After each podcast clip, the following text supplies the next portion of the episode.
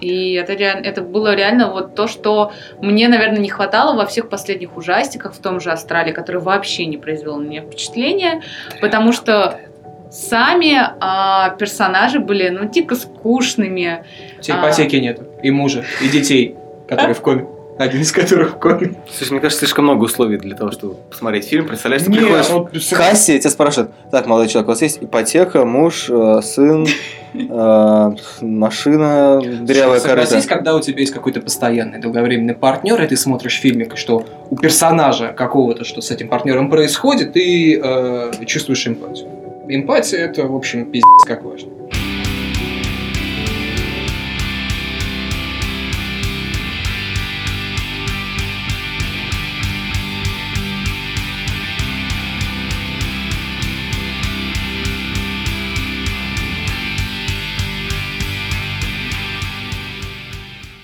Здравствуйте, девочки и мальчики. Это подкаст «Манда и карма». Меня зовут Леша Филиппов, танцующий кинообозреватель кинотеатр.ру. И сегодня, как вы догадались по этим дешевым и купленным с рук шуткам, сегодня мы обсуждаем фильм «Оно», телефильм «Оно», роман «Оно» Стивена Кинга, который тоже подходит под определение «Оно». И сегодня вместе со мной будут летать Максим Бугулов, автор «Руссороса», фильм «Рой киномании». Это я, ребят. И Катя Высоцких, автор телеграм-канала Cinemarticle. Всем привет. Максим, ты читал книгу «Оно»? Да, я читал книгу «Оно». И ты хочешь знать, как мне оно? Блин, это Стивен Кинг. Вот все, что есть в имени Стивен Кинг, все есть и в оно. С одной стороны, это крутые образы, это саспенс литературный, и его фирменные рассказы о прошлом, всякие хроники, газетные вырезки и прочее, в чем он мастак. С другой стороны, это порой очень стрёмные, в плохом смысле слова, кокаиненные образы. Спойлер, оно прилетело из космоса. Пиздец. Два раза. И это достаточно легко считываемая графомания, когда мы уже о персонажах все узнали, а Хотим уже понять, как же убили оно в первый раз, убьют его во второй. Э, король ужасов начинает жевать сопли. Ну и порой это невыносимо. Ну, мне кажется, важно проговорить просто какие-то вот эти аспекты, чтобы лучше было понятно наше отношение к новому фильму «Оно». Поэтому начнем с книги, потом поговорим про телефильм. И как бы, когда уже некоторая матрица от трех мнений, наверное, сложится, у слушателей будет логичнее перейти к фильму Андреса Мускетти. Потому что, блин, ну, реально, учитывая бэкграунд фильма, очень много нюансов, которые по-разному влияют на зрителей. Э, кто-то очень любит роман, кто-то любит старый фильм, кто-то ничего этого не видел, и все очень так причудливо перемешивается в головах у тех, кто его смотрит, но очень сложно понять, как он на самом деле на тебя подействует. Так, Катя, ты не читала, да? Нет, я книгу не читала, потому что она дико большая, и времени на это просто не хватило, и как-то рассказы Кинга все-таки идут лучше, чем романы, потому что в романах всегда остаются какие-то вопросы, поэтому, возможно, даже киноверсия будет лучше, чем роман. Тут уже, наверное, Макс подтвердит лучше, книга лучше, фильм лучше. Книга лучше, чем все. Почему? Там всем персонажам отдано достаточное количество времени, и они раскрываются. В том числе отрицательные. Атмосфера города лучше проработана. Вот это вот.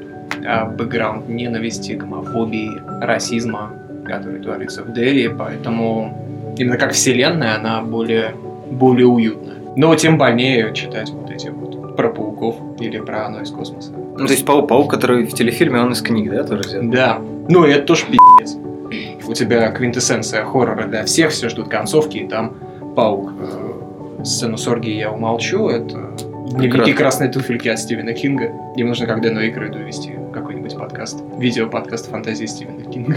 А у Кинга нет подкаста? Мне кажется, многие ведут. Про нет. Нет, вообще какой-нибудь. Не знаю, ну я не самый большой фанат э, Стивена Кинга. Подкаст. Подкаста. Телефильм.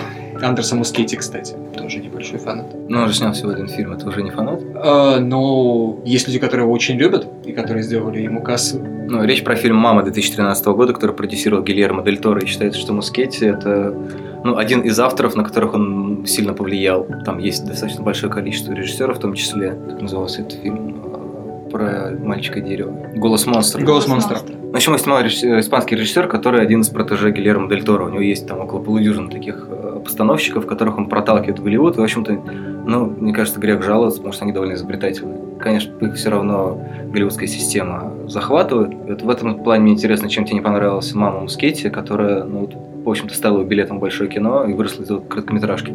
Да, она выросла из короткометражки, но в ней мало что есть. Она мало что может предложить фанатам хоррора, кроме убогого CGI и, ну, достаточно вторич, вторичного бишного концепта. Мне он показался достаточно унылым по визуальным приемам не особенно захватывающим по сюжетной части. Ну а в этом плане выросший из короткометражки швед Санберг, которого Джеймс Ван вытянул, и ему дали снимать «И гаснет свет». Там тоже большие проблемы на самом деле, но видна какая-то своя идея, видна некая изобретательность. Хотя все равно сейчас все, в том числе Мускетти, играются с игрушками Джеймса Вана. Но вот саундтрековые каноны он заложил, хотя Вану этого не видно. А вот игры с тишиной, мне кажется, современные. Он, а, вдохновившись 80-ми, сделал с ними такой некий кульбит в Астрале. Сейчас это почитается за канон, каждый пытается тоже что-то такое изобрести, но близко к этому не подошел никто, в том числе Иван в заклятиях. Можешь чуть пояснить про тишину? Я боюсь, что мы сейчас уйдем в сторону, но все-таки этот момент хотел бы понять. то, как тишина работает в Астрале, то, как она подана и как она обрамляется другими звуками. Ты про первый астрал? Да, исключительно. Это, наверное, единственное интересное и пугающее, что есть в этом фильме. Тишина. Ну, там саспенс очень густой. Я с интересом смотрел. Не могу сказать, что испугался, но он цепляет. Астрал. Астрал очень цепляет вообще. Это прям... Когда он там вышел? 2011, по-моему. Тогда как раз было очень мало саспенс-хорроров. И это сейчас они плодятся. Угу. И это было очень круто, потому что там был действительно клевый саспенс, там был очень мощный а, саундтрек, вот эти атональные скрипки господина Бишара. Мгм. Их тоже очень много копировали потом. То, как он нагнетает атмосферу тишиной, это очень ярко, и если сравнить там Астрал, Заклятие и другие, и оно, например, вот будет видно, как режиссеры обыгрывают элемент тишины для построения напряжения. Вот Ван сделал это лихо круто, прям топово, никто даже не подошел близко. Мускетти это делает более ремесленнически.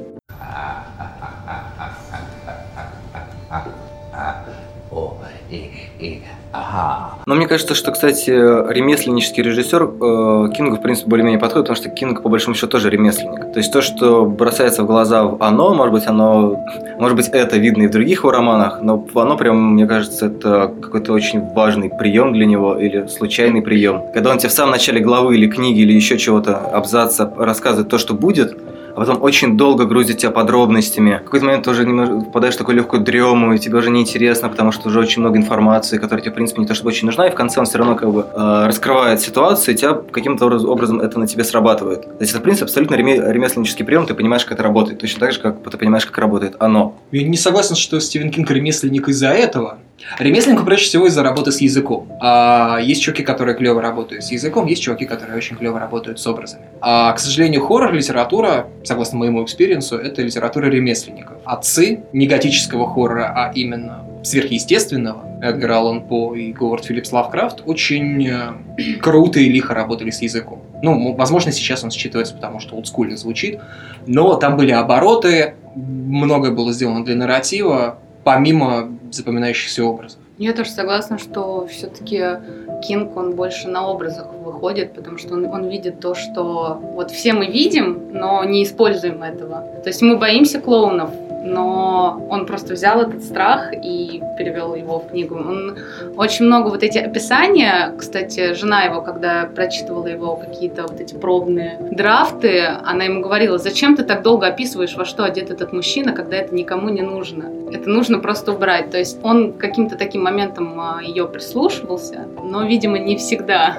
Поэтому у него есть, да, вот такие штуки с описаниями долгими. Кон- конкретно про оно не могу сказать, так как не читала, но в других книгах тоже такая штука есть. Реально, и ты уже не понимаешь, зачем он это делает, это не принципиально важно для сюжета, но, видимо, ему принципиально важно показать этого героя таким, каким он его видит, чтобы другие его увидели таким же. Да, да, с образностью Кинга все в порядке, и ты действительно его героев видишь. То же самое у Клайва Баркера. Очень крутые, очень гротескные, прям. Гротескно, гротескно-гротескные образы, но достаточно хлипкий э, литературный язык. То же самое у нас у Роберта Блоха. Но, в принципе, хоррор-авторы этим страдают. Ну, Кстати, по поводу жены, э, как раз в 86 году там же заканчивалась его кокаиновая зависимость, потому что жена поставила ему ультиматум либо я, либо наркотики. Пол- выбрал бухло. Не, возможно, просто она э, ну, в, рам- в рамках бойкота не прочитала оно и не успела вычеркнуть оттуда половину книги. Очень круто, кстати, что у человека есть альфа-ридер, который помогает ему. Ты про жену? Да. Ну, помимо... Ну, Есть, Ну, есть в принципе, всякие это, редакторы. это на самом деле первая причина, зачем нужно жениться с писателем. Абсолютно. Вот, кстати, как же Так человек же могу тоже, сказать, что... они же учились, насколько я помню, вместе. Поэтому это очень круто, когда есть такой личный помощник. Ну, редактор просто он редактирует всякие профессиональные фишки, а здесь э, еще и впечатления могут поправить, когда ты вот близкий Ну, человек тут без еще плюс человек, который э, лучше всего знает э, самого автора, и он может подсказать, э, что он делает не так, и на чем лучше сконцентрироваться, поэтому это очень круто. Табиту Кинг мы любим больше Стивена. В смысле, Табит Кинг это его жена. Да. Я просто немножко плаваю. Немножко, я так э, нехило плаваю в биографии Кинга, на самом деле. Я знаю, что он попал в аварию. Там еще какие-то вещи, но прям так подробно его биографию я, честно говоря, не изучал. А, она нас- ты можешь ее видеть, по сути, в фильмах, в которых он участвовал. Он очень часто приносит и плюс э, в книгах э, сюжеты какие-то, берет куски своей жизни, то есть там, когда кого-то сбивают, например, в мертвой Мгм. зоне. То есть очень много таких моментов, и когда он играет какие-то роли. То есть в этом сериале «Королевство», который он этого Триера переснимал, там Мгм. тоже герой сбивает, он себя с ним ассоциировал. Ну, в Потому что Стивен Кинг, не э, писатель Кегли. В «Оно» как раз есть же персонаж вот этот За- За- Заика Билли, хорошо передал. Б-б-б-б-Билли. Билли, да. И, ну, понятно, который что... очень плохо заикается. Отлично Причем что заикается. В дубляже, Да он что в дубляже. ну, он в дубляже что Дубляже в э, телеверсии, что в это очень плохо заикается, но просто у них еще эмоции такие, как будто он пытается заикаться, но у него не получается, как будто он специально это Не, ну, делает. конечно, это актерская игра. Да. Человек, возможно, учился этому. О, и, и, ага. Зайка Билли, он же писатель, да, он описыв- описывается там в его биографии, как он в университете пытался что-то писать, писал фантастические рассказы, псевдоинтеллектуальный учитель, все, всякие его товарищи смеялись над ним и считали, что он должна быть социалка и так далее. Он спрашивал, что типа разве в описании жизни нету опционально каких-то социальных элементов? Его гнобили за это, поставили ему тройку и так далее, и в этом на самом деле я вот прям уверен, что это такой автобиографичный персонаж, потому что когда Кинг в книге про хоррор, где он объясняет да, какие-то важные мотивы персонажей, вообще, в принципе, как, как работают ужасы. Очень смешной конфликт с академической теорией, потому что он, в принципе, рассказывает все то, что про хоррор обычно учат в университетах, но при этом он все равно вставляет какие-то шпильки в сторону исследователей и говорит, ну вот они все усложняют, а как бы он сам говорит то же самое, но просто более понятным языком. Но при- Респект ему за это. Это ты про какую книгу говоришь? Как писать Как фильмы писать? ужасов. не как писать, это Нет, именно, у, него, у него есть именно книга про хоррор, сейчас я даже могу посмотреть, как она называется. Смотри, я читала, потому что как писать книги, и действительно это очень большой такой челлендж. Читала довольно-таки давно, и э, она такая полуавтобиографическая, точнее, она автобиографическая, но при этом с элементами каких-то советов, которые он дает, вот, при этом рассказывая про то, как ему прокалывали ухо, и оттуда тек гной, то есть он даже в книгу э, про автобиографию вносил какую-то вот эту всю мерзость, которая присутствует в Стивен его книгах, да. Гнойный Вот. антихайп. Извините. Книжка называется «Пляска смерти». Он там как раз рассказывает просто про А. жанр, она довольно увлекательна. Но мне кажется, это просто вот такие вот понты человека, которого не получил признания там, где он хотел его получить. И вот он до сих пор там, в каком году она была написана, я уже не помню. Будучи взрослым человеком, он все равно явно испытывает обиду на то, что его там не признали. Посчитали, что жанровые истории, они, видимо, слишком низкие для титанов духа. И, ну, как бы, с одной стороны, я понимаю его, я не- не- в большей степени не понимаю людей, которые почему-то считают, что какая-то жанровая литература, она обязательно хуже, чем не жанровая. Ну, блин, никто же не сравнивает Достоевского с Кингом, например. Вернее, Кинга с Достоевским. Нет? Можно, ну, как бы, можно было бы поговорить, а почему бы и нет, собственно. Да. Ну, может, там где-то найти какие-нибудь разницу в языке, еще в чем-то. Но по большому счету я не вижу как бы внятных препятствий, чтобы а, ну, отмахиваться от того же Кинга. Мне Кинг вообще в большей степени интересует как человек, который описывает американскую жизнь середины 20 века и второй половины 20 века. В Новой Англии. Ну, он в основном пишет про штат Мэн и какие-то соседние территории. Это, да, Новая Англия. Потому что во Флориде было по-другому. Вообще Новая Англия. Там вообще принципиально важно, где ты живешь, как ты показываешь. С какого-то района. Ну да, штаты. Для них это принципиально пипец. важно. Они везде как-то продвигают, очень С многие какого штата? Э, родные места, и потому что они знают, как там все устроено, они же совершенно разные. Ну да, но все равно там есть некоторое количество маскультурных вещей, скажем так. Мне очень нравится, когда он начинает описывать какие-нибудь радиопередачи. В том же «Оно» есть некоторое количество клоунов, у которых есть имена, типа Рональд Макдональд. Да? Там еще их несколько видов, которых я, например, не знал. Это довольно любопытно, потому что ну, ты понимаешь, как, бы, как формируется вообще вот этот э, мир человека, который живет в штате Мэн, например, да, вот этом, или в городке Дерри. Он поэтому такой подробный, видимо, потому что, ну, э, ну это довольно снобская привычка считать, что читатель, он как бы либо все додумает, либо он опционально живет в каких-то похожих условиях. Кинг просто, видимо, не рассчитывает, он рассчитывает на самого далекого читателя от тех мест, в которых он живет, он хочет, чтобы любой эскимос понимал, да, как устроена жизнь в Америке, как там А я думаю, дело не в этом. А эскимос, или в данном случае отечественный его читатель, он же описывает не только радиопередачи, он описывает любое говно, которое попадается под руку. Если, он, если персонаж берет в руки стиральный порошок, ты можешь быть уверен в том, что Кинг назовет этот стиральный порошок по марке, а еще, возможно, где-нибудь э, и слоган вернет. Он называет все абсолютно, и это расчет не на эскимосов, которым каким-то чудом попала книга, оно или сияние. Сияние скорее попадет с кимосом, это больше их тематика. Это расчет на чуваков, которые помнят. Либо они жили в то время, либо а, что-то сохранилось, и они, для них это тут же создает атмосферу. Если человек жил в 70-х, и он а, читает со всеми этими подробностями, и тут же у него всплывают в голове слоганы, рекламы, цвета, какие-то ощущения от того периода, и у него тут же огромный бэкграунд, как раковая опухоль, расползается вокруг Ну да, я думаю, что Кинг и... сам вспоминает все, но с другой стороны, э, Тебе же порошок, название порошка ничего не дает, ты никогда не слышал рекламу. Да, ну смотри, я сейчас, я сейчас говорю, это не, может быть не, не то, как он специально это делает, хорошо, может быть, я погорячился с э, добро, добродушием Стивена Кинга, да, который печется о каждом своем потенциальном читателе. Но тем не менее, если выстраивать какую-то историческую дикта, э, дистанцию, то в какой-то момент понятно, что люди, которые помнят этот порошок, умрут. И, соответственно, будущие читатели, они просто смогут это как-то ну, представить себе или войти в Google, вбить название этого порошка, Опять-таки для того, чтобы лучше да, да, да. Но просто Мне кажется, том, дело совершенно в другом. Он а, делает это не для того, не с какой-то определенной целью, чтобы дойти до каждого своего читателя, а просто потому, что он так привык. Он а, сочетает очень реалистичные вещи, он пытается показать настолько реалистичную обстановку своего города, вплоть mm-hmm. до порошка, чтобы те вещи страшные, которые он придумывает, казались более реалистичными. Потому что если ты кидаешь героя, который похож на тебя, который пользуется тем же порошком, что и ты, пьет ту же колу и тому подобное, и на тебе, на него там какое-нибудь чудовище прет, ты понимаешь, что, что это говно может прийти и за тобой. Понимаете? Вы все еще кипятите? Да.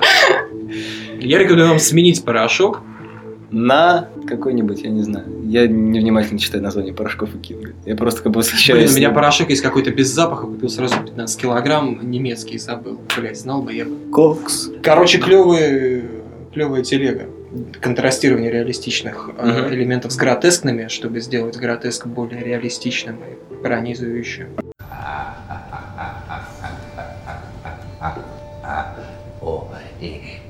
Ага. На самом деле у меня есть фундаментально важный вопрос. Я не очень понимаю, ну, как вот серьезно, вот вы боитесь клоунов? Я не боюсь Нет, но я знаю людей, которые Но они боятся. стрёмные, блядь. Мнение о том, что клоуны это для детей, и это весело, и это не стрёмно, это такая хуйня, которая даже на архетипах не работает, что это смешно. Они стрёмные. Jesus fucking Christ!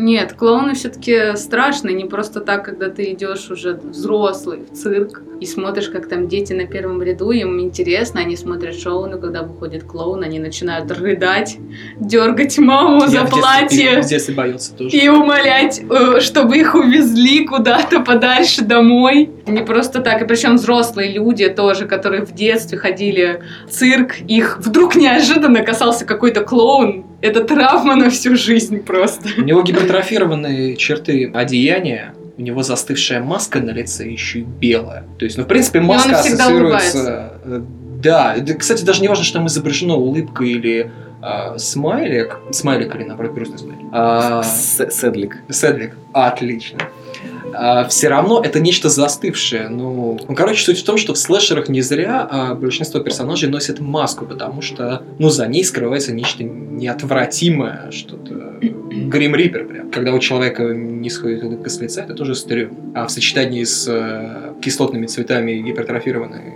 ботинками, огромными пуговицами и прочим. Это действительно стрёмно, но что в нем веселого я не знаю.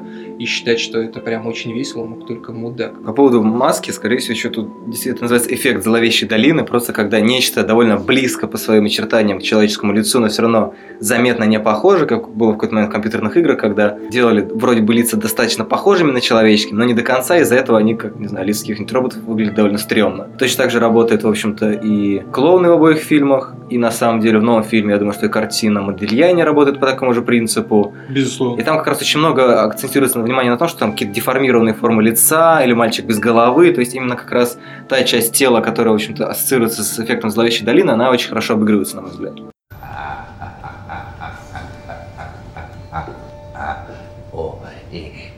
Ага. Давайте поговорим про телеверсию тогда. Э, Все же ее видели. Ну да. Вам нравится вообще старый фильм? Мне просто нет, поэтому я... Ladies first. Все познается в сравнении.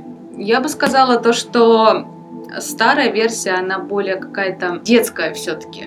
Она больше показывает на детские страхи, на вот это чувство команды, оно больше в старом фильме показывается, чем в новом фильме. То есть э, вот этой де- детской команды, которые прут, которые будут бороться. В новой они как-то, ну, не такие сплоченные все-таки ребята, как мне показалось. Андрес, ты слашил. Не знаю, мне кажется, что команда и там, там работает. Мне нравится старый телефильм, даже при всех его серьезных ограничениях. Бюджета не было чуть менее, чем нихуя. Ну и вообще сложно, ТВ-продукция. Вообще кино это такая серьезная штука. А, Тяжело. ну, сейчас сериалы.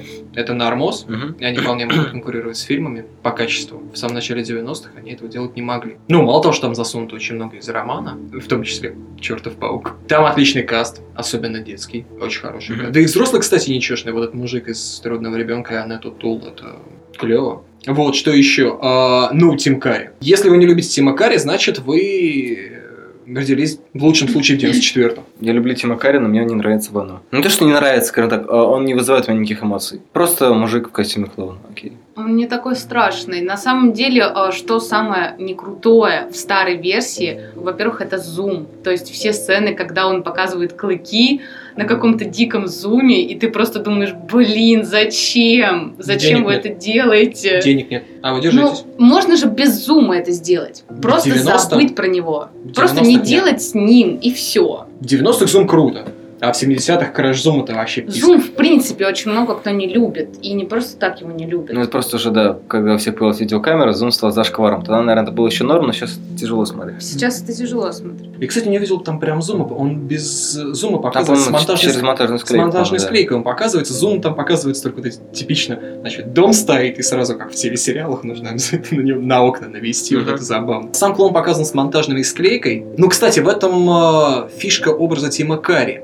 Когда мы смотрим на Билла Скарсгарда, мы видим, что это определенно зловещая некая сущность. Ну, Это да. не просто Да, клоун, нормальный мужик. чувак. Мужик. Нет, это не норм чувак, это какой-то Стрёмное существо. Это стрёмно, стрёмное, и это существо, да. А ты смотришь на Тима Карри, и ты видишь клоуна. И это просто клоун, ну мало ли что он, как он оказался в водостоке или на картинке 200-летней давности. Это он ведет себя как просто клоун или на улице. Это просто клоун до тех пор, пока уже не становится слишком поздно. Ну вот на самом деле, в- что меня смущает в образе Пеннивайза в обоих фильмах, на самом деле. Ну не в самом образе, в смысле его поведения. То, что он начинает с того, что он типа как пытается подобраться к детям, да, как-то внедриться в их доверие, а потом он просто забивает на это начинает просто их мочить их страхами. То есть он типа на двух потренировался, понял, что в принципе, ну, слишком долго, видимо, и такой, ну, короче, я буду сейчас всех пугать сразу. А, я так понял, что он их гипнотизирует и после этого сжирает. Наоборот, гипнотизирует весь город для того, чтобы они не понимали то, что происходит с детьми. Нет его вот эти вот огоньки в глазах. Он же многих гипнотизирует. Ну, в книге, во всяком Мгм. случае, он чуть не загипнотизировал Бена. А я так понял, что есть некий трабл у него с а, именно конкретно вот этими семерыми детьми. Вот просто так их одолеть у него не получается, поэтому он вынужден... Он же про это говорил. Ну, по крайней мере, в новом фильме он э, говорил, ну, точнее, дети говорили, мы поняли то, что почему ты не можешь нас вот так вот просто взять, потому что мы тебя не боимся. Но это они потом перестали бояться, вначале-то они Но боялись. они не боятся, потому что они чувствуют себя командой, собственно, да, вот тот мотив, который Да, когда они вместе, они фильме. не боятся, поэтому он не может их э, одолеть. Ну, в самом... О чем в самом начале их не одолел? Про это у меня вопрос, как бы, вд- вдобавок к тому, что почему он сразу начинает их пугать, да, то есть, ну, как бы, когда человек боится, он начинает искать поддержки. И, собственно, вот через поддержку они в итоге в какой-то момент все-таки раскалываются, говорят друг, друг другу о тех страхах, которые испытывают, и становятся командой. То есть он как бы сам их провоцирует на то, чтобы они объединились и дали ему отпор. В романе есть мотив о том, что помимо Пеннивайза, который все-таки некая сила, Есть доллар Вайс. А, not bad. Да, есть доллар Вайс. Ну, в романе он не назван, это Мгм. уже послесловие. А, некая сила, которая слегка помогает детишкам. Такой бог из машины. В самый последний момент Майк перестает идти к обрыву, чтобы посмотреть, что там за хренотень. В самый последний момент Бен себя скидывает оцепенение и отбегает от мумии.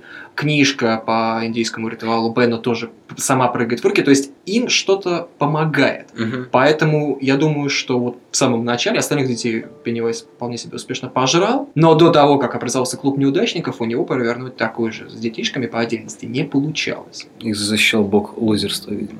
Еще, кстати, вопрос по поводу Стива, да, который в новом фильме, как я понимаю, такой еврейский паренек, а в старом он был бойскаутом, В да? старом он был еврейским пареньком. Его Там просто обыгрывается, по-моему, как раз то, что он бойскаут. один раз сказано, что он одет как бойскаут, а оди- одна была фраза Да. такая, но он все равно еврей, и первый раз, когда нам показывают Ричи Тазьера, Мгм. он появляется вместе со Стивом, Ричи его представляет как еврея. Но просто в старом фильме, по-моему, это как раз... Это ну, в старом. Да, в старом фильме, мне кажется, это не так хорошо обыгрывается, потому что там он немножко распыляется, как бы, ну, вроде бы как бы бойскаут и еврей, ну, Да он есть... не бойскаут. А почему он там в костюме бойскаута и почему он перечисляет птиц? То есть он все-таки интересуется этой Он фигней? интересуется птицами, потому что говорит, мне нравятся птицы.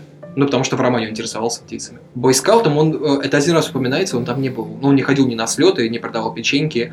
Это никак не обыгрывается. Ну, Вот мне кажется, то, что это обыгрывается в новом фильме, это как раз хорошо. Чтобы Ну, евреи круто. чувствовали, что у них есть свой персонаж, который потом первым покончил с собой, потому что он еврей. Нет, ну просто в том плане, что это гораздо лучше про него понятно, чем про какого-то персонажа, про которого один раз сказали, что он еврей, потом он в костюме А потом бойскаута, забыли потом он про любит это. птиц.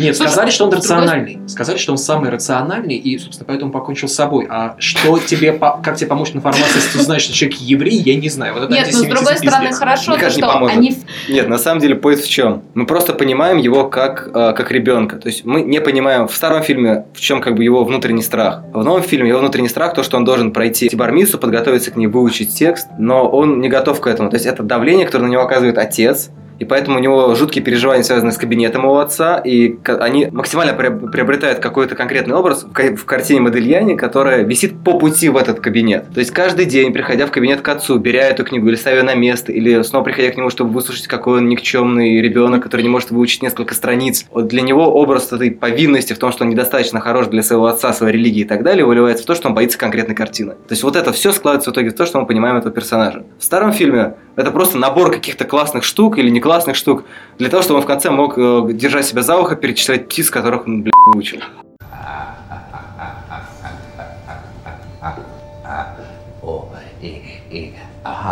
Обожаю, когда Гои, рассуждая о таком мероприятии, как бар мицва, все сгоняет к тому, что человек боится отца. Ну, а там просто не было ну, других э, взрослых. А как раз у Кинга очень хорошо, мне кажется, показывается то, что взрослые сильно давят на детей. Да даже на хулиганов. То есть хулиган стал хулиганом, потому что у него какой-то отмороженный отец, который может спокойно стрелять ему по ногам. Кстати, в это этом... мы уже перешли к новому фильму. А, да, если еще немножко содержаться на старом. Кстати, а, в новом фильме вот этот момент никак не обыгрывается. Ты должен догадываться, что шериф, а внезапно этот сам Генри Бауэрсон стал шериф, он мудак. Тебе не описывается, что произошло. Персонаж ра- раскрыт чуть менее, чем никак.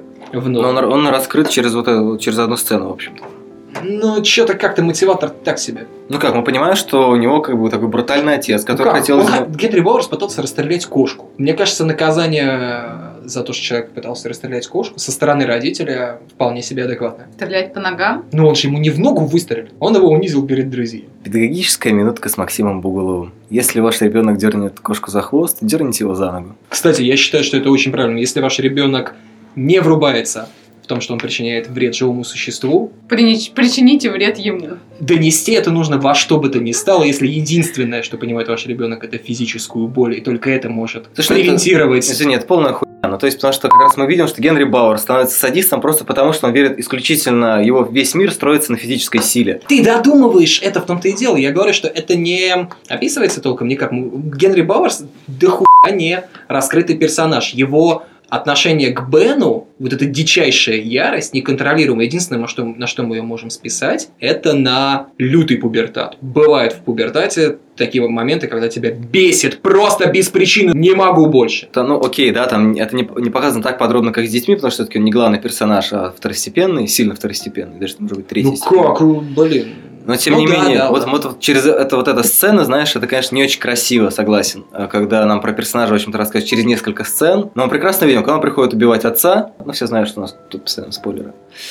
А, он приходит, когда он приходит убивать отца, видно, что, в общем-то, отец большую часть времени проводит в компании телевизора. То есть он, с одной стороны, не занимается его воспитанием, с другой стороны, видимо, он его прививает какой-то культ э, молодого самца, очень довольно странный. Чуваку 16 лет, как ты его будешь воспитывать в 16 лет? Ну, во всяком случае, явно не надо было делать не так, как э, делал отец Генри Бауэрса, потому что он научился тому, что, типа, кто сильнее, тот и прав. И как бы поэтому он самоутверждается на всех тех, кто, по его мнению, видимо, живет более спокойно и более, типа, любим родителями, наверное, но при этом является менее маскулинными, менее э, крутыми, как, как он, да, то есть он считает, что я такой крутой, и все равно отец чем-то недоволен, и он как бы отыгрывается на них. А как в книге вообще показывался вся эта ситуация? В книге отец Генри Бауэрса больной на голову фермер. Но он раскрыт? А Он, с ним связана большая история. Я уж не знаю, сколько он раскрыт по сравнению с остальными. О нем есть что сказать. Он э, расист. Он был один из тех, кто сжег клуб Черное пятно.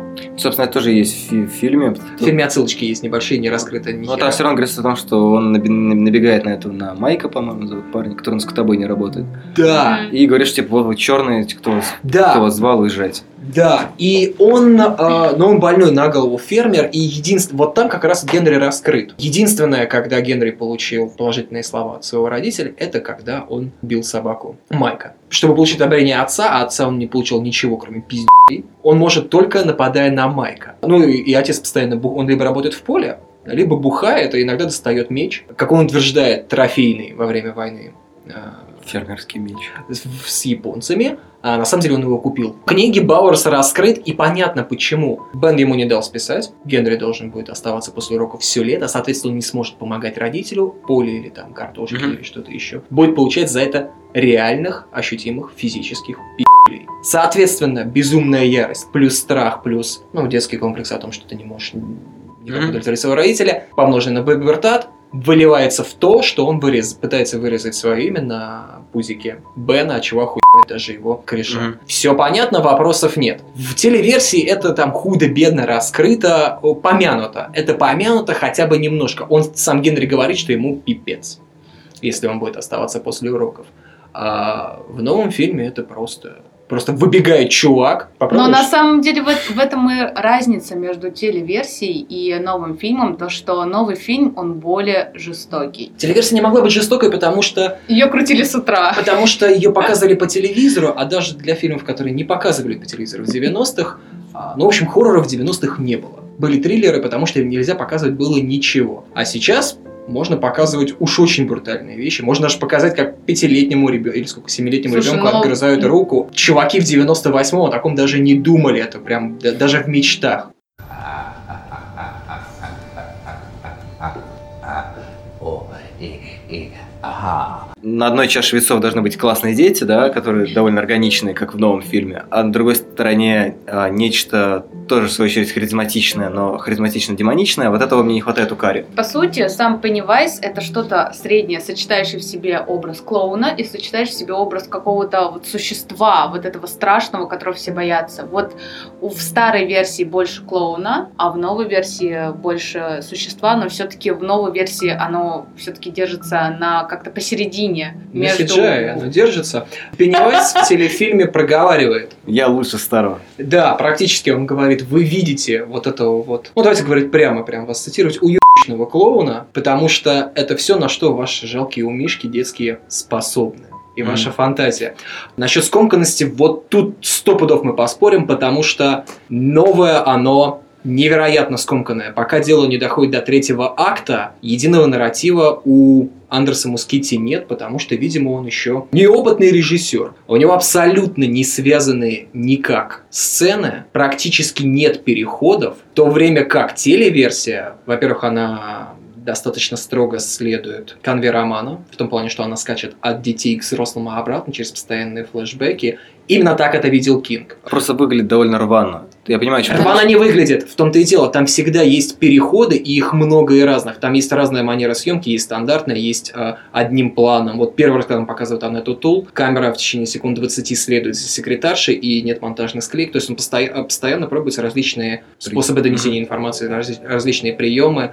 Очень много переходов. У Андерса Мускетти до финальной трети фильма нет никакого единого нарратива, все безумно рвано. Прям такое ощущение, что были commercials, их просто вырезали. Я, на- я думаю, что там еще порезали прилично, потому что там в начале и в конце очень хорошо даже видно по монтажу, как он более суетный. То есть он старается очень быстро тебя ввести в действие, поэтому когда там монтируются э, Джорджи и Пеннивайз, в какой-то даже это комично выглядит, потому что Джорджи Пеннивайз, Джорджи Пеннивайз, Джорджи Пеннивайз. А дальше сцены. А, Клоун дестроит разум какого-то персонажа, легкая пауза, следующий персонаж. И вот так оно друг за другом идет. Это еще, это еще наследие романа все-таки, да? Ну, блин, понимаешь, ты читаешь как бы роман, у тебя начинается вторая часть, оно, в которой семь глав про каждого из персонажей. Рассказали про одного персонажа, глава про следующего персонажа. То есть, простите меня, в плане структуры роман тоже, мягко говоря, себе рассыпающаяся библиотека. Да, но он туда-сюда скачет. Он постоянно весь в переходах. Вот в романе очень много переходов. Семь глав про персонажа, там нету никаких переходов в детстве. Там у, у некоторых даже вообще нет воспоминаний о том, что они как-то связаны с Дерри, про одного из персонажей, который, в общем-то, покончил с собой. Почему я его не смог проассоциировать с тем, кем он является.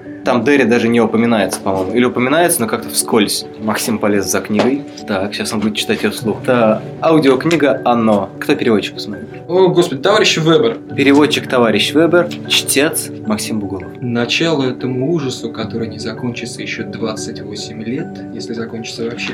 Не-не-не, вначале нам показывают прошлое, потом Нет, нам нет, показывают я- будущее, я- потом нам показывают Майкла, Стоп, тут стоп, стоп, стоп, стоп, стоп, стоп, ты, ты не слышишь меня. Это первая часть книги. Вторая часть, в которой Майк позвонил, начинает звонить всем, и они начинают сидеть от ужаса. Там каждая глава посвящена каждому персонажу, шестерым персонажам, Майк седьмой. И, соответственно, в какой-то момент они некоторые вспоминают что-то, что было из прошлого, но не все. И поэтому некоторых персонажей взрослых ты не можешь проассоциировать с детьми. У тебя просто идет чередование. Вот, вот, Кстати, вот, вот да. эта фигня, мне кажется, унаследована фильмом от книги. Потому что ему сложно, ему нужно, с одной стороны, представить персонажей, как в отряде самоубийц. С другой стороны, он не хочет делать презентацию, где тебе за 15 минут рассказывают про них более-менее какую-то информацию. Но он так и делает в плане. Клоун, Он- это нападение, всё- нападение, это он всё- нападение, нападение, нападение. Это все равно делается презентация в рамках боевых учений, все равно. То есть там есть остросюжетная сцена, которая тебя как-то интригует. Там джампскерис, там есть исключительно жанровые элементы. Про персонажей ты от этого ничего не понимаешь, в том плане, как они будут противостоять. Очень дозированное количество. Нам просто показывают локации, которые, ну, именно локации нам рассказывают про персонажа, как вот про того же Стива, когда он идет в кабинет отца мимо картины Модельяне, чтобы положить торт. То есть ну, мы через локацию знаем. Мне кажется, наоборот, это довольно-таки классно, то, что мы А про понимаем. еще мы узнаем. А мы, в общем, понимаем про него, что он, э, ну, типа, максимально смелый, но единственное, чем он боится, он реально боится клоунов. То есть, поэтому про него, в общем-то, нечего, нечего рассказывать. Ну почему? Он смерти боится. Хорошо, на самом деле, Он же говорит очень долго про то, что мы жить хотим. Я как бы, я жить хочу. Но вообще, учи- Эрос это Анатос, человек, который шесть раз, пять раз за фильм шутит про мамку и про свой член, явно боится смерти.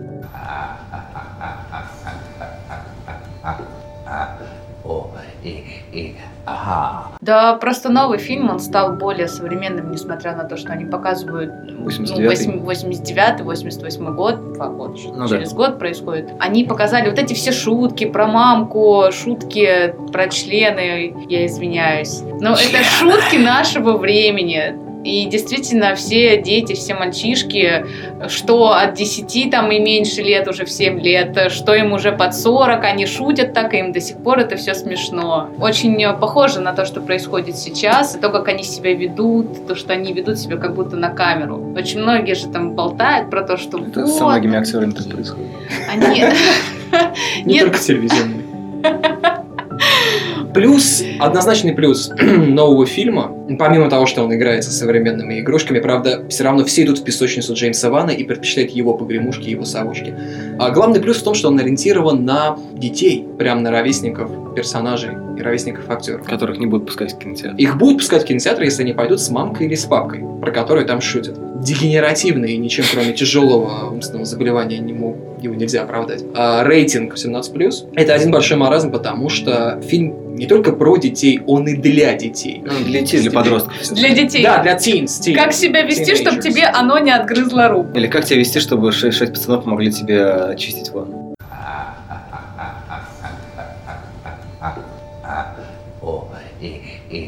Ага. Для взрос... более взрослой аудитории там есть только достаточно малочисленные эпизоды фан-сервиса, вроде группы Anthrax, которая уже черт знает сколько я не слышал ни в одном фильме. Там пару постеров э, Beetlejuice и Advanced Dungeons and, Dungeons and Dragons. Э, Три надписи на козырьке кинотеатра. Кошмар. Там «Смертельное оружие 2» и «Кошмар на улице улице 5». Ну, кстати, на «Кошмар на улице Вязов» там много отсылок визуальных, прям косплея. Это узконаправленное кино на подростков. Те же самые очень странные дела, которые вылились из того, что братьям Дафферам не дали ничего снять, потому что они неизвестно никому говнари. Мгм. А они сделали гораздо более широкий материал для, ну, в принципе, для всех. Он работает для, для детей, он работает для подростков, он работает для старых пердунов.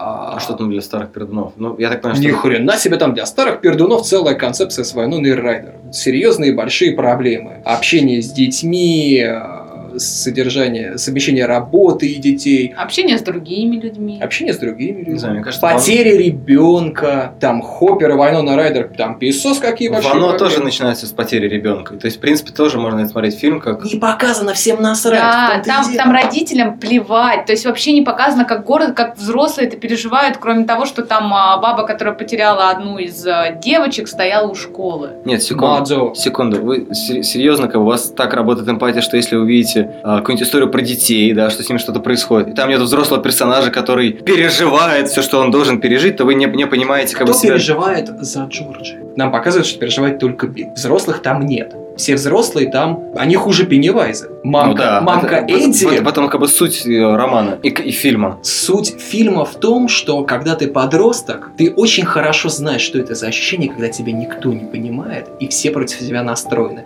Это не какая-то там фикция и какой-то эффект, ты реально это переживаешь, когда ты подросток, потому что все так и есть. Про что я говорю? Когда ты взрослый, ну, или взрослый в кавычках, и ты смотришь фильм про подростка, да, то есть про те чувства, которые тебе знакомы, то в том числе ты можешь, в принципе, оттуда ну, вынести что-то, да, как тебе, ну, не знаю, вести себя с, с, по- ну, с детьми, с твоими хорошо детьми. получается. У всех взрослых, которые помнят, что такое быть подростком, хорошо получается. В том, как раз и, и фишка, что оно показывает, что ни у кого не получается. Все быстро стараются это забыть. То есть, почему не они... только оно, в принципе, это проблема поколений, потому что Да, тебе да. это уже не близко. Но на Тебе- примере оно, мне кажется, очень хорошо показано то, как ну, как бы, родители забывают о том, что подросток, ребенок, подросток, это довольно как бы, хрупкая система, еще не сформировавшаяся, да, формирующаяся и ищущая что-то, что будет ответом на какие-то вопросы. Но, э, в принципе, оно состоит из бесконечного ко- количества э, уровней давления, которые на ребенка оказываются. Именно поэтому я зацепился за эту историю с э, бармицвой. Это очевидно на примере с таблетками, где мать залечивает здорового ребенка.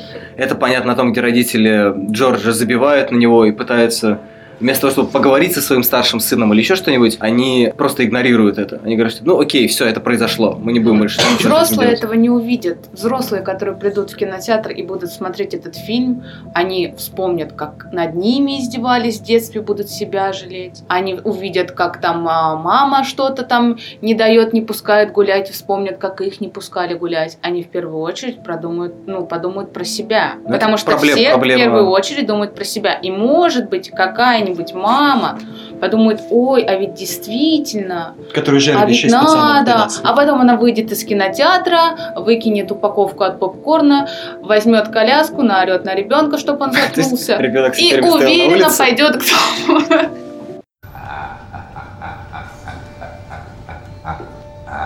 О, и, и, ага. А Абсолютно для взрослые это от скольки? Вот, чтобы я понимала, я уже взрослый или еще нет? Ты уже взрослый. А что же мне было страшно? Я не говорю, что там ему не будет страшно, а второе дно и проблематика, оно направлено не на них. Но все зависит от того, для чего человек идет на хоррор. А большая часть а, людей, которые идут на хоррор, чтобы поорать, чтобы испугаться, почувствовать адреналин. Поорать, поорать, покекать. Извини. На личном опыте. На личном На опыте. личном. Слушайте, ну на самом деле про очень странные дела тоже была дискуссия, когда он вышел, о том, что он типа эксплуатирует все эти образы. И многих как раз людей бесило то, что это типа такой детская песочница, в которой все эти образы просто собраны в кучу, и на самом деле как раз он не для взрослых. Поэтому это на самом деле вечная дискуссия, мне Что, кажется, кто это сказал? Видишь их в подкасте этих людей? Пошли они нахуй.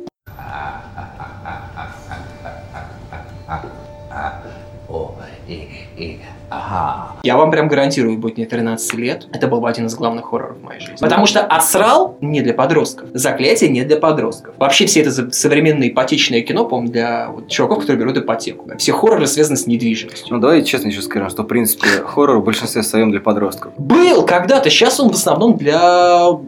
сейчас живет паранормальный хоррор, большей частью, и он э, рассчитан на взрослую аудиторию. Также приличное количество есть фильмов, стилизованных под 80-е, и они тоже на старперов, которые на них выросли. Взрослые люди идут э, на хорроры, чтобы увидеть что-то страшнее, чем то, что есть у них Чем сейчас ипотека. в жизни. Да, они могут понять, что они выплатят ипотеку за дом, который, черт подери, населен каким-то паранормальным дерьмом. Я думаю, что на следующий подкаст про какой-нибудь хоррор нам будет позвать человека с ипотекой, э, с большим жизненным багажом, и расспросить его подробно, как, зачем он ходит на хорроры. Потому что ну, это все такая социологическая вода. Мне кажется, что Денис Салтыков очень бы радостно прошелся по теме того, что люди ходят на хоррор, чтобы бояться, и по поводу того, каким группам, какие хорроры на самом деле принадлежат. Собственно, про что я и начал говорить в связи с очень странными делами. А, мне кажется, вообще пытаться определить аудиторию, это такой очень сотрясающий воздух трюк. То есть нам кажется, что это для этих людей, но покажи это среди тех людей той возрастной или, не знаю, какой-нибудь еще социальной группы, которую ты видишь как потенциального зрителя, он может провалиться, а может выстрелить. Ты никогда этого не знаешь наверняка. Что это та система координат, которая ну, хорошо дает нам представление о чем-либо. Я не говорю, что от него не могут переться взрослые, я говорю, что это прям вот для них, черт побери. Как- многим взрослым понравилось наверняка. Подростки, это прям для подростков кино, это их хоррор.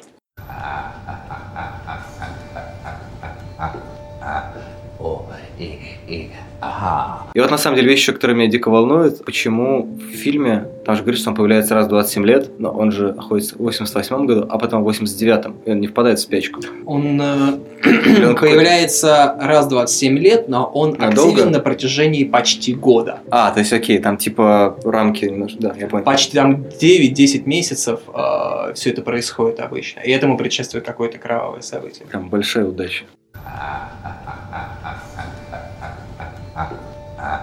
О, и, и, ага. А какое ближе все-таки к книге-то? Какая из экранизаций ближе? Ну, как бы, ладно, учитываем первую часть телепроекта, оно, да?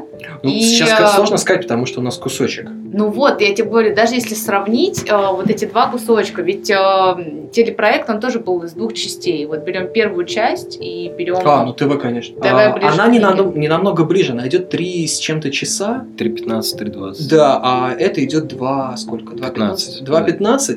То есть у них целый фильм двухчасовой, два с лишним часа на детство. Мож- мне кажется, можно было показать чуть побольше, чуть больше раскрыть. Представляешь, если бы он шел два с половиной или три часа. Нет, они же только про детство. То было 3, 2, 3.15 на 3.20, допустим, на все. Мгм, Ну, полтора часа, получается, на детство, полтора часа на взрослое. Да, они успели все, если не больше, что и успел двухчасовой фильм только про детство.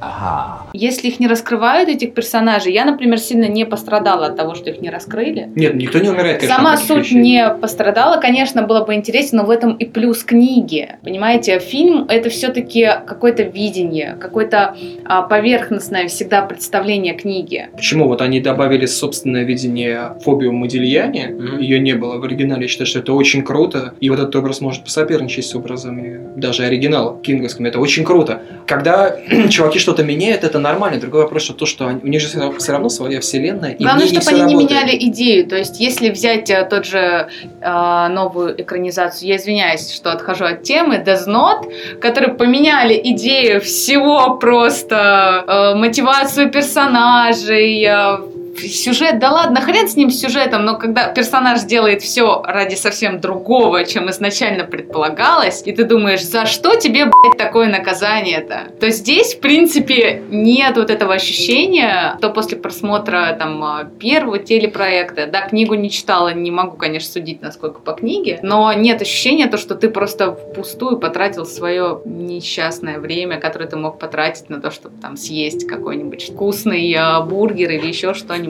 Не, на самом деле, мне кажется, идею можно другую вставлять, если она ну, нормально работает. То есть, если ты увидел в книге какую-то отличную идею, о той, которую предположительно, по твоему мнению, заложил автор, то можно вообще все, все перекроить и делать, не знаю, снять сталкер по пикнику на обочине. Многие будут, конечно, недовольны, но это их проблема. Я соглашусь. А, Главное, чтобы тебя Ну, фильм это отдельный продукт, Ну он да, всегда отдельно от книги. Важно, чтобы именно в твоем продукте все работало. Мгм. У Мускетти, и даже если мы вообще не читаем книгу, вообще оторвемся от нее, у Мускетти работает в его именно вселенной не все. А это, ну, это можно было поправить. И можно было сделать круче, ну, очевидно. Давай это на этой оптимистичной ноте будем закругляться и пожелаем всем, чтобы у всех все работало в их вселенной. Пока-пока. Адиос. Пока.